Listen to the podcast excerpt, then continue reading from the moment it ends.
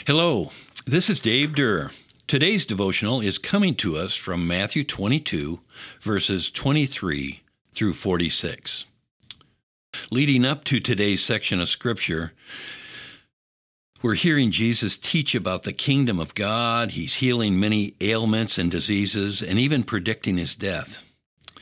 The audience was always changing, and today we find Jesus addressing the Pharisees and Sadducees, who were the religious leaders of the day, whom Jesus had already warned the disciples regarding the danger of their teaching.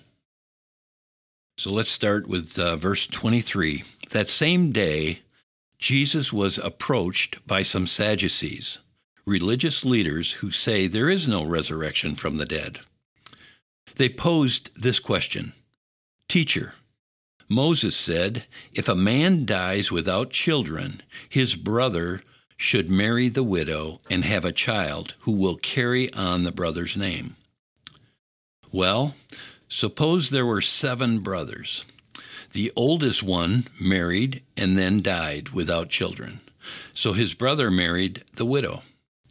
But the second brother also died, and the third brother married her.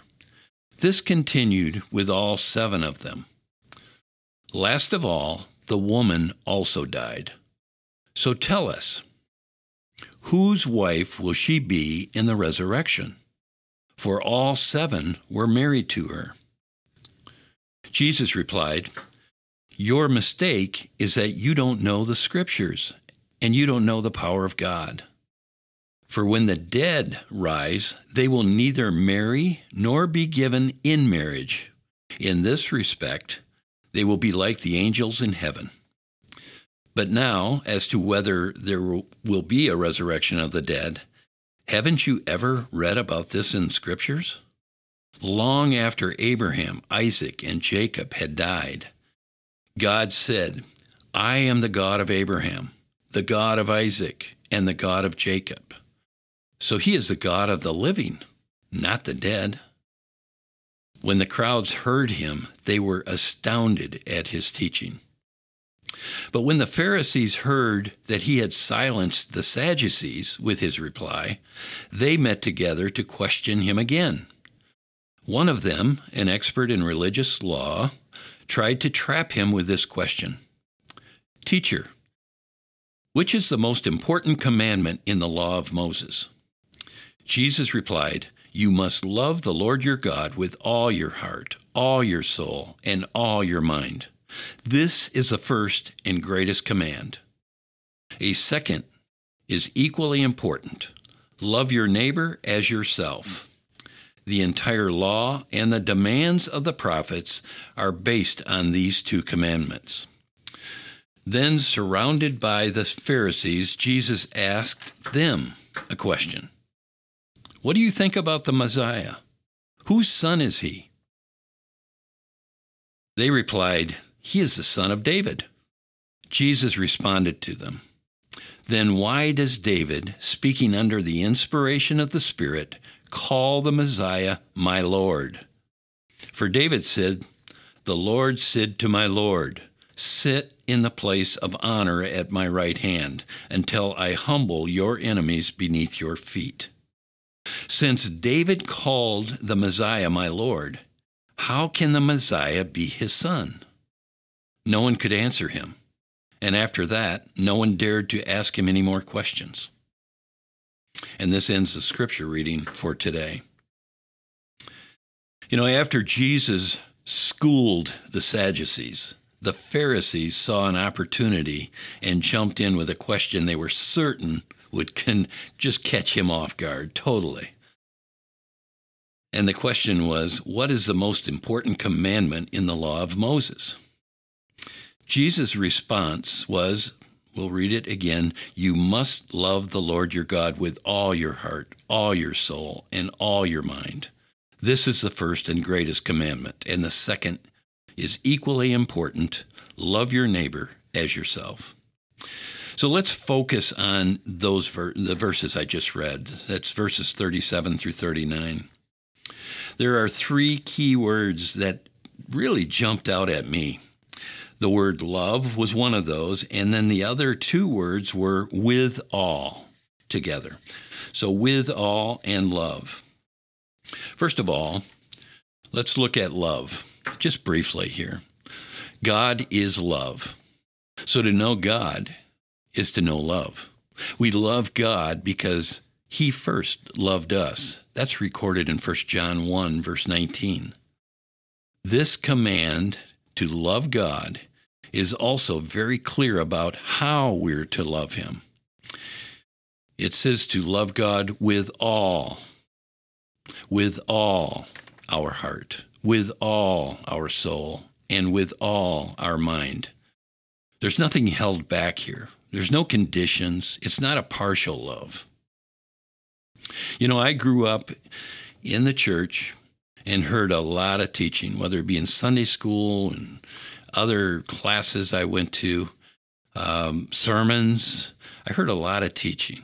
And part of my story is that uh, despite all that teaching, I kept holding back from surrendering everything, not giving it all up, not giving it all to Jesus. Until my late 20s. I knew who God was, I knew about Jesus, I was familiar with the Holy Spirit. I even taught a group of fifth grade boys in a Sunday school class uh, what I learned and what I knew. I feel sorry for those kids now. a number of people thought I was probably a pretty good person, and I probably was, depending on how my life and character was being measured, of course. In my early adult years, I always thought I would have to give up far too much if I fully surrendered my life to Jesus. I thought I would be missing out on things like career opportunities, nice cars, fast boats, fun parties, enjoying life to the fullest. All things that I thought were important. Things and dreams that I didn't want to walk away from. I was familiar with the command recorded in this passage and the verses that we just read.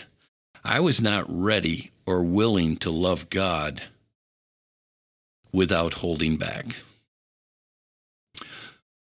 Let alone, let alone here, loving others in the same way. Interestingly, during this time in my life, I never once thought of asking myself the serious question. And the question is this What will I be missing out on and not experiencing if I don't surrender my life to Jesus? that was a pretty serious question uh, that I could be asking myself, but I refused to ask myself the question. I didn't think about it.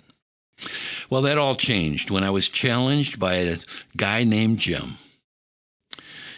He challenged me to take a step toward Jesus and surrender everything to Him, giving Him leadership of my entire life. His challenge to me was stop playing games with God You've got one foot in the world, Mondays through Saturday, and the other in the kingdom, a couple of hours on a Sunday. And what I heard loud and clear from Jim that day is it was time for me to get all the way in with Jesus. And with God's help, I did so that day. And I've been learning the importance of seeking how to love God and others ever since. I discovered that Jesus really meant it when he said in John 10, verse 10, that he came to earth so that I could have life and have it to the full. Have it to the full. That means everything I needed, everything that was there for me. And then I began to experience that myself. Made a huge difference in my life. Maybe you can relate to that piece of my story. But let's, in the meantime, here process a bit about how you and I could express our love to God with our heart, soul, and mind. And what does that actually look like in a practical way? Here's a few thoughts. We could love God by just consistently spending time with the Father, communicating through prayer, and then listening to His Word. Or we could continually keep our eyes fixed on Jesus. We could uh, daily set our minds on God uh, and His purposes and His direction He has for our life. We could start being more sensitive and aware of where God is already at work in and around us, and then be bold and join Him in that. Or we could worship God in our work and play. Just a couple of thoughts there. That's a good practical start and a meaningful exercise, maybe for you and I. It's good to remember that the unconditional love that God lavishes on us can naturally, quite naturally, overflow on others. And you know what? That overflowing love for others is an incredible way for us to express our love for God. So, what about you? What might you be holding back and not surrendering to Jesus? What is keeping you from loving God with all your heart, all your soul, and all your mind? And how might you respond? Maybe even today. I know Jesus is ready to walk with you and help you in this process. He longs to provide you with healing and wholeness. That's what He's all about. And when you re- surrender all, you too will experience freedom, freedom, and life to the full. Let's pray. Lord God, we praise you for who you are. You are love. We thank you for loving each of us unconditionally. We are blown away that your love envelops us while we are yet sinners. We confess, we confess today there are things that we are holding on to that have created kind of a separation in our relationship. We ask for your forgiveness here today, and we thank you for your grace. It is our desire to love you with all, all our heart, all our soul, and all our mind, as well as love others in the same way. And we pray this in Christ's name. Amen.